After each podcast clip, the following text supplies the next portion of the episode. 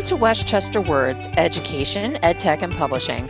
I'm Nicole Tomasi, and I'll be your host for today's episode.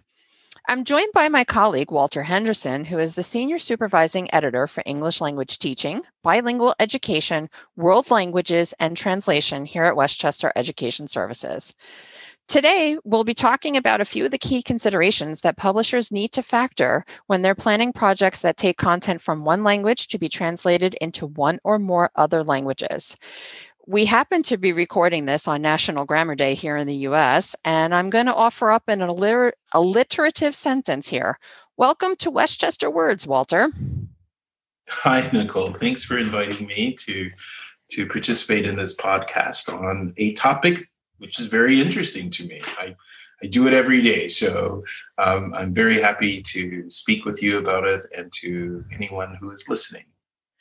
And I'm very happy to have you here. So, um, when you and I were preparing for this discussion and you know figuring out you know what topic we were going to discuss because there are many topics in the in the realm of uh, translation and world languages. You know you brought up the term to me transadaptation which is not something i had heard of before. Can you explain for our listeners what transadaptation is and how it might be similar or different from translation? Well most of the publishers or customers who come to us um, they're in need of a translation um, sometimes the customer will express the need for a trans adaptation when they really are still looking for a translation.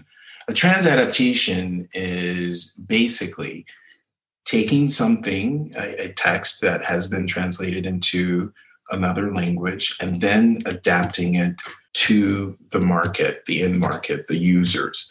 For example, if we take an English language textbook and we translate it into Spanish, when we if we decide that we want to trans adapt it, we're going to do that for Spain, for example, as opposed to Mexico. That's trans adaptation. When you take something, you translate it, and then you adapt it even more for the end user because they come from a different country, because the type of language that they speak is a little bit different. Um, you know, another example is Mandarin Chinese. If you have something translated from English into Mandarin Chinese, you might want to have it trans adapted. And that would mean preparing that text for a market or for a user in mainland China or in Taiwan, for example, because these would be the differences and types of languages that are used. So that is a trans adaptation. So many people are kind of confused because it's sort of like this new jargon that's used in the translation industry. And I think it sounds a little bit better than translation. The word translation, it sounds a little bit more fancy. But um, they're two separate things. And, and most of the time, most translation projects are in need of a translation, first of all and foremost. And then a transadaptation is something that comes after the translation. So it's, it's nice to kind of clear that up because we we do have a lot of people who talk about the trans adaptation. So, um, and at Westchester, what we like to do with any translation project is sit back and and and really analyze, you know, what we are going to do, plan out what we're going to do, and determine if something, along with the customer, if something needs to be trans adapted, or is a translation in itself something that is good um, for the end product. Does that make sense? that makes good sense. And thank you for clearing that up. I think you just helped a lot of people with that explanation. so those were obviously some important things that a you know client needs to think about when they're taking on you know a company to do a translation or a trans adaptation project for them. So um, I'm wondering if you can tell me some other important considerations that um, a company needs to assess when they're assigning a project to a third party resource like Westchester to ensure that the final product is both accurate and culturally appropriate for the students and teachers who are going to be using it? Sure. Um, I can think of a few things here. Um, the question that the the customer, the client should ask themselves, or the same questions that we're going to ask them And I think if, if both of us have those things in our those queries in our minds, then we can we can clear a lot of things and make a, a very successful project. But number one um, is who is it for? Who's this translation for? Is it translation for teachers or students? How old are these students that we're translating the content for? Where do they live? Where are they from, for example? Um, I can think of how an instance where this might be important. If we're translating something into Spanish, and I'm always using Spanish as an example, but if we're translating something into Spanish, we need to know if the translated text is going to be used for Spanish speaking children in the United States rather than Spanish speaking children from another country that is natively you know spanish speaking because the reading levels are not going to be the, the same so um, that is the number one question uh, who is it for? We're going to ask that i'm going to ask that and the, the client should ask themselves that because it really does help.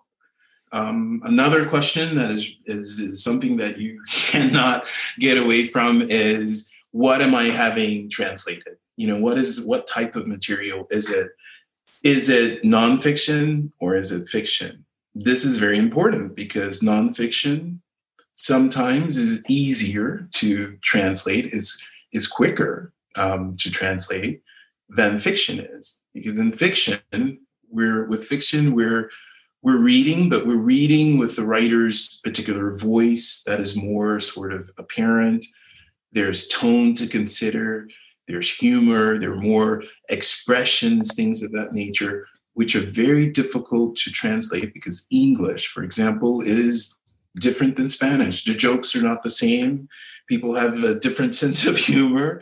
Um, I, I, know I'm in France and, and speak French, and the the the jokes are not even the same. I mean, some people would say that France lacks a sense of humor a lot of times, but um, those things are really important. What type of what it is that I'm having translated? So that's an important question, and then something that should also be considered as well, or at least the customer should think about these things beforehand, because we certainly will we need to know or we need to ask how the translated content will affect my book, affect what I have right now. Is it going to be an exact match? Is the translated content going to affect the layout and the design of a page? Is my page count going to increase or decrease? Is it going to affect the art and the illustrations that are are there because the end product can really change the whole look of a page because in English, a certain number of words express an idea. In Spanish, more words express the same idea. And in Scandinavian languages, fewer words express the same idea that is conveyed in English.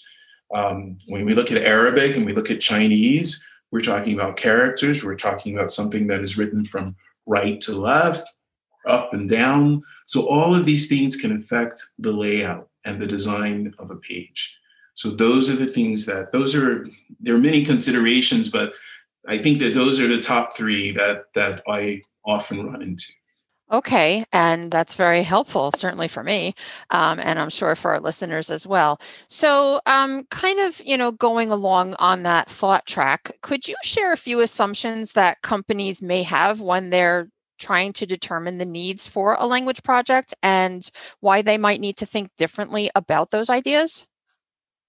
Sure. Um, a thing that comes up um, quite frequently, and I understand why, and, and, and we're used to dealing with things like this um, on a pretty frequent basis. Um, one of the assumptions that comes up um, is that you know the lower price the lower the price is uh, per word, uh, the more economical the translation project will, will be.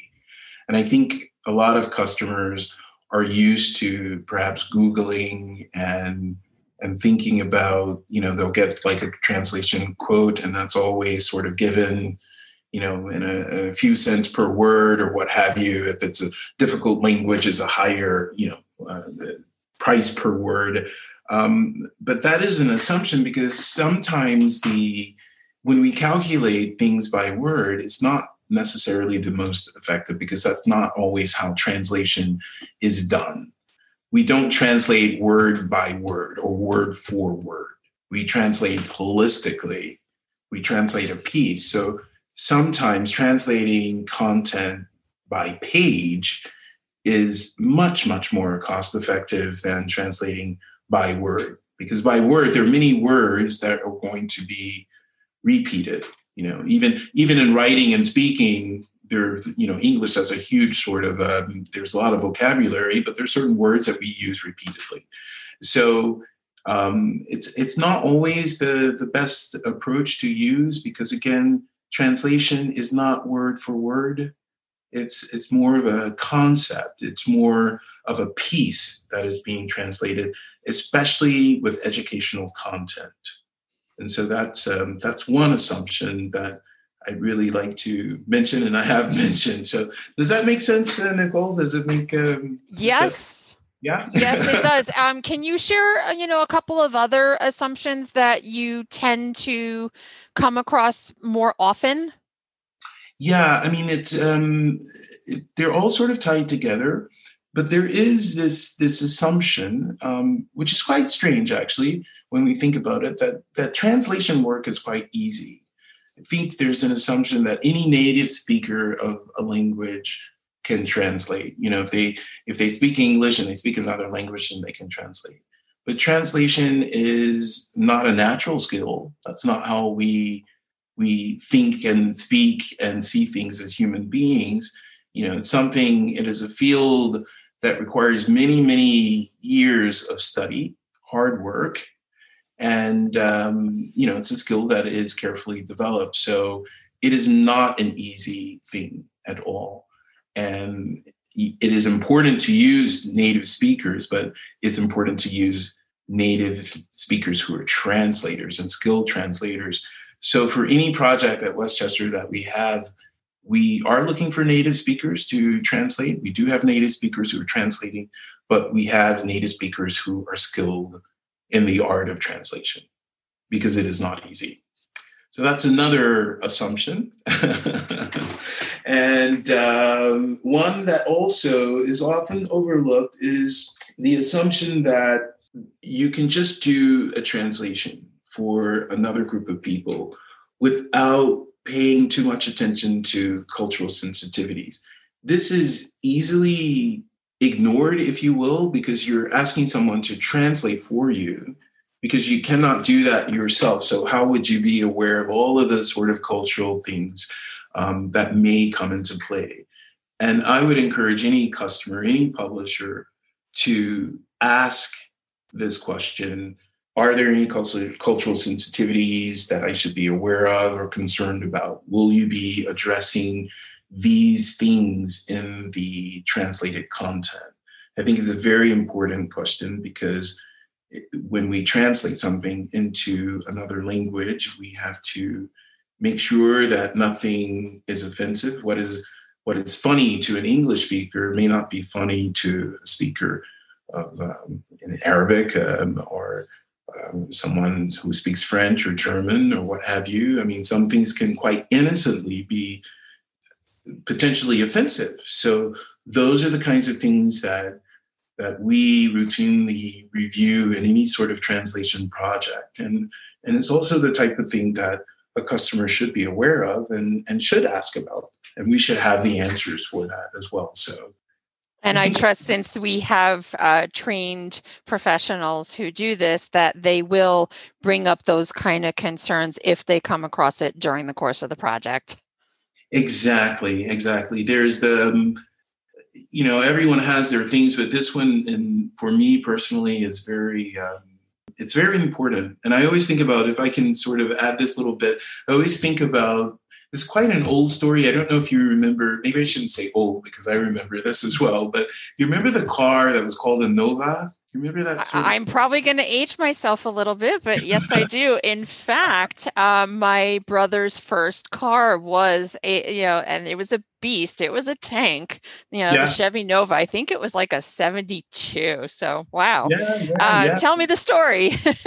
Sporty and everything. They were quite popular. Well, and this is more, like, this is not translating a textbook or anything like this, but this is more sort of tied into marketing. Well, they tried to sell that car in in in Latin America and South America without without really being aware of language differences, if you will. So nothing was translated, if you will. I mean, nothing was translated, so they sold the car as is, you know, a Nova. Except that Nova in Spanish means it doesn't work. No go. go. so the, customers, the customers were not attracted to a car that basically, you know, doesn't I mean, go.